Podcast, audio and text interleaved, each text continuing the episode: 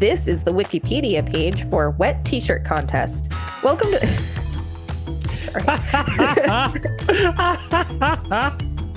Welcome to WikiListen, the podcast where we read Wikipedia pages and provide commentary.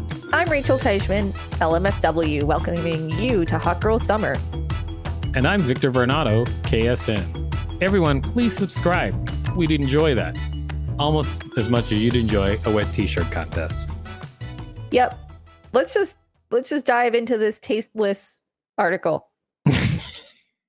It's not the article that's tasteless, it's the thing that it's describing. Yeah. All right, let's do this. Let's do it. Wet t-shirt contest, not to be confused with swimsuit competition. A wet t-shirt contest is a competition involving exhibitionism, typically featuring young women contestants at a nightclub, bar, or a resort. Wet t-shirt contestants generally wear white or light-colored t-shirts without bras, bikini tops, or other garments beneath. Water, often ice water, is then sprayed or poured onto the participants' chests, causing their t shirts to turn translucent and cling to their breasts. The comparatively rarer male equivalent is the wet boxer contest, sometimes held at gay bars. This is great because I was hoping that it would take a wet t-shirt contest and then just clinically describe it, and that's what's And it happening. did, yep. I'm very happy. Yep. Contestants may take turns dancing or posing before the audience, with the outcome decided either by crowd reaction or by judges' vote. In racier contests, participants may tear or crop their t shirts to expose midriffs, cleavage, or the undersides of their breasts. Depending on local laws, participants may be allowed to remove their t shirts or strip completely naked during their performance. In that case, it's not really a wet t shirt contest anymore. Not anymore, but it starts out that way. yeah, and like it's just foreplay. nudity. History. In the United States, skiing filmmaker Dick Barrymore claims in his memoir Breaking Even to have held the first wet t shirt contest at Sun Valley, Idaho's Boiler Room Bar in January 1971 as part of a promotion for K2 skis. The contest was promoted as a simple t shirt contest in which airline stewardesses would dance to music wearing K2 promotional t shirts. However, the first contestant to appear was a professional stripper who danced topless, and the amateur contestants responded by drenching their t shirts before competing.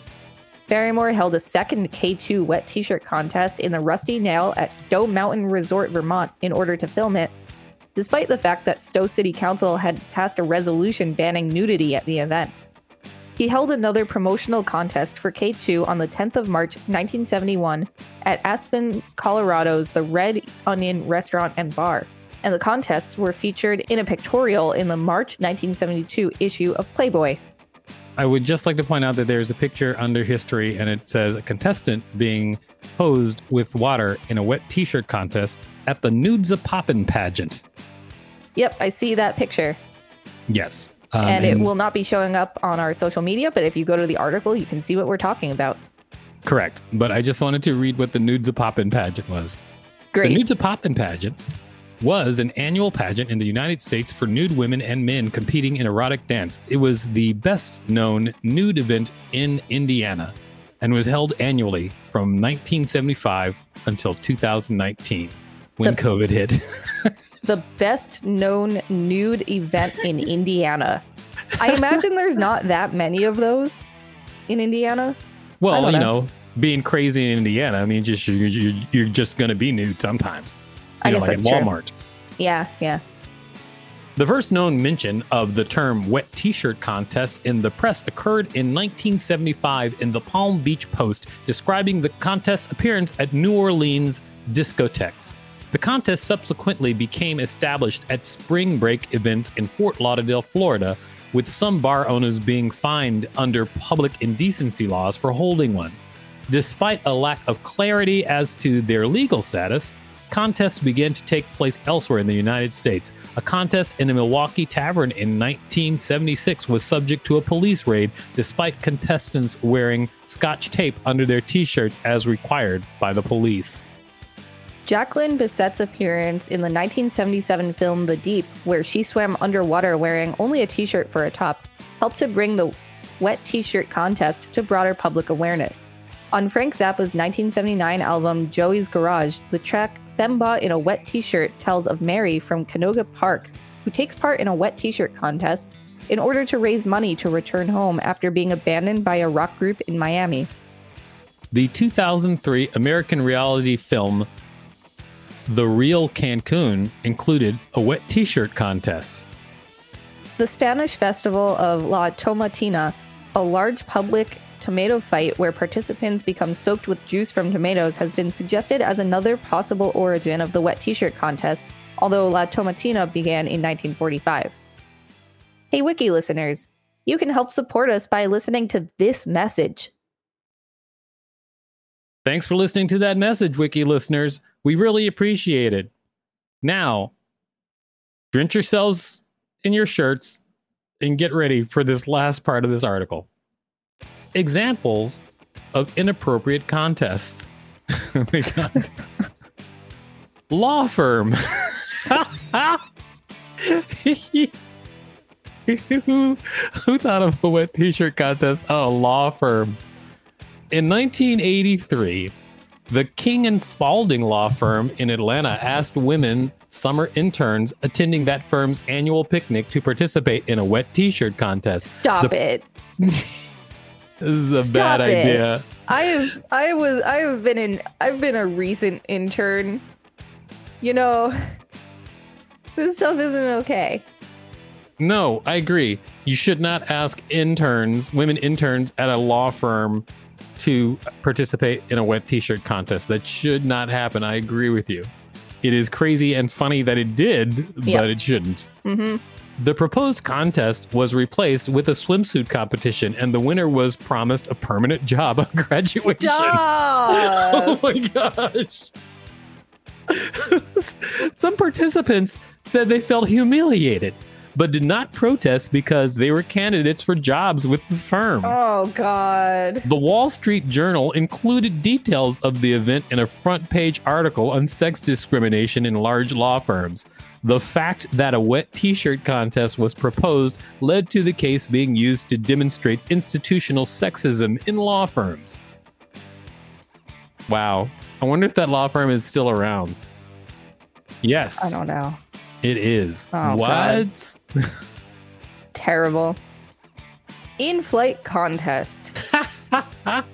In 1998, teenagers from Portland, Oregon, celebrating the completion of high school, held a wet t shirt contest on a Boeing 727 en route to a Mexican resort, with a flight attendant encouraging the activity.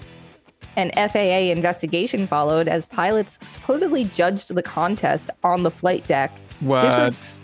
disregarding rules that passengers are not allowed in the cockpit. A video showed contestants emerging from the cockpit wearing wet t shirts. The FAA disciplined the pilots for sexual misconduct. I hope these high school graduates were all at least 18. Were they graduates or graduating? Who knows? It- well, they were celebrating the completion of high school. so Well, I mean, you can hope. we can hope. Underage contests. Oh, Lawsuits have been filed on behalf of underage contestants who lied about their age to participate in wet t shirt contests. In 2002, the parents of teenager Monica Pippin brought a federal lawsuit against Playboy Entertainment, Anheuser-Busch, Deslin Hotels, Best Buy, and other companies relating to her appearance the previous year in a Daytona Beach wet t-shirt contest, at which time she had been a 16-year-old high school student. Pippin had danced topless during the contest and had allowed men to pour jugs of water over her bare breasts. After footage of her performance began to appear in videos and on cable television, a neighbor alerted Pippin's parents, who retained a lawyer. Although Pippin admitted in court that she had lied to contest organizers about her age, her attorney claimed that as a minor she was unable to give informed consent to perform or to be filmed topless. Pippin settled with Anheuser-Busch and Playboy in April 2006. Uh, it's Anheuser-Busch. I know it's spelled totally different, but that's what it is. I said it twice. I know. It's fine. Let's keep going. In a similar suit, in 2007, two women sued Deslin Hotels. Girls Gone Wild and various websites that published footage of their appearance in another 2001 Daytona Beach contest. The two girls, who were both 16 at the time, had been filmed exposing their breasts, buttocks, and pubic areas.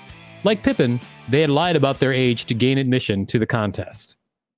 All right. I feel that there's a very mm-hmm. clear moral to this, which isn't to hate on wet t shirt contests completely, but to hate on the organizers who are not doing verified age checks. Yeah, they should do verified age checks. And I will say this they should do verified a- age checks, but I don't really blame them for if they're doing the same checks they were doing with everybody else. They just should have done better. That's all. They should have Yes. done better. They need to do better. I mean, the underage contests were like diff- it, this story was different than what I thought it was going to be. I thought it was going to be people tricking underage people into being in the contest instead of underage people tricking them into letting them in the contest. So I'm, I'm, sure glad. I'm glad it was at least that. I'm sure what you just described has also been a thing.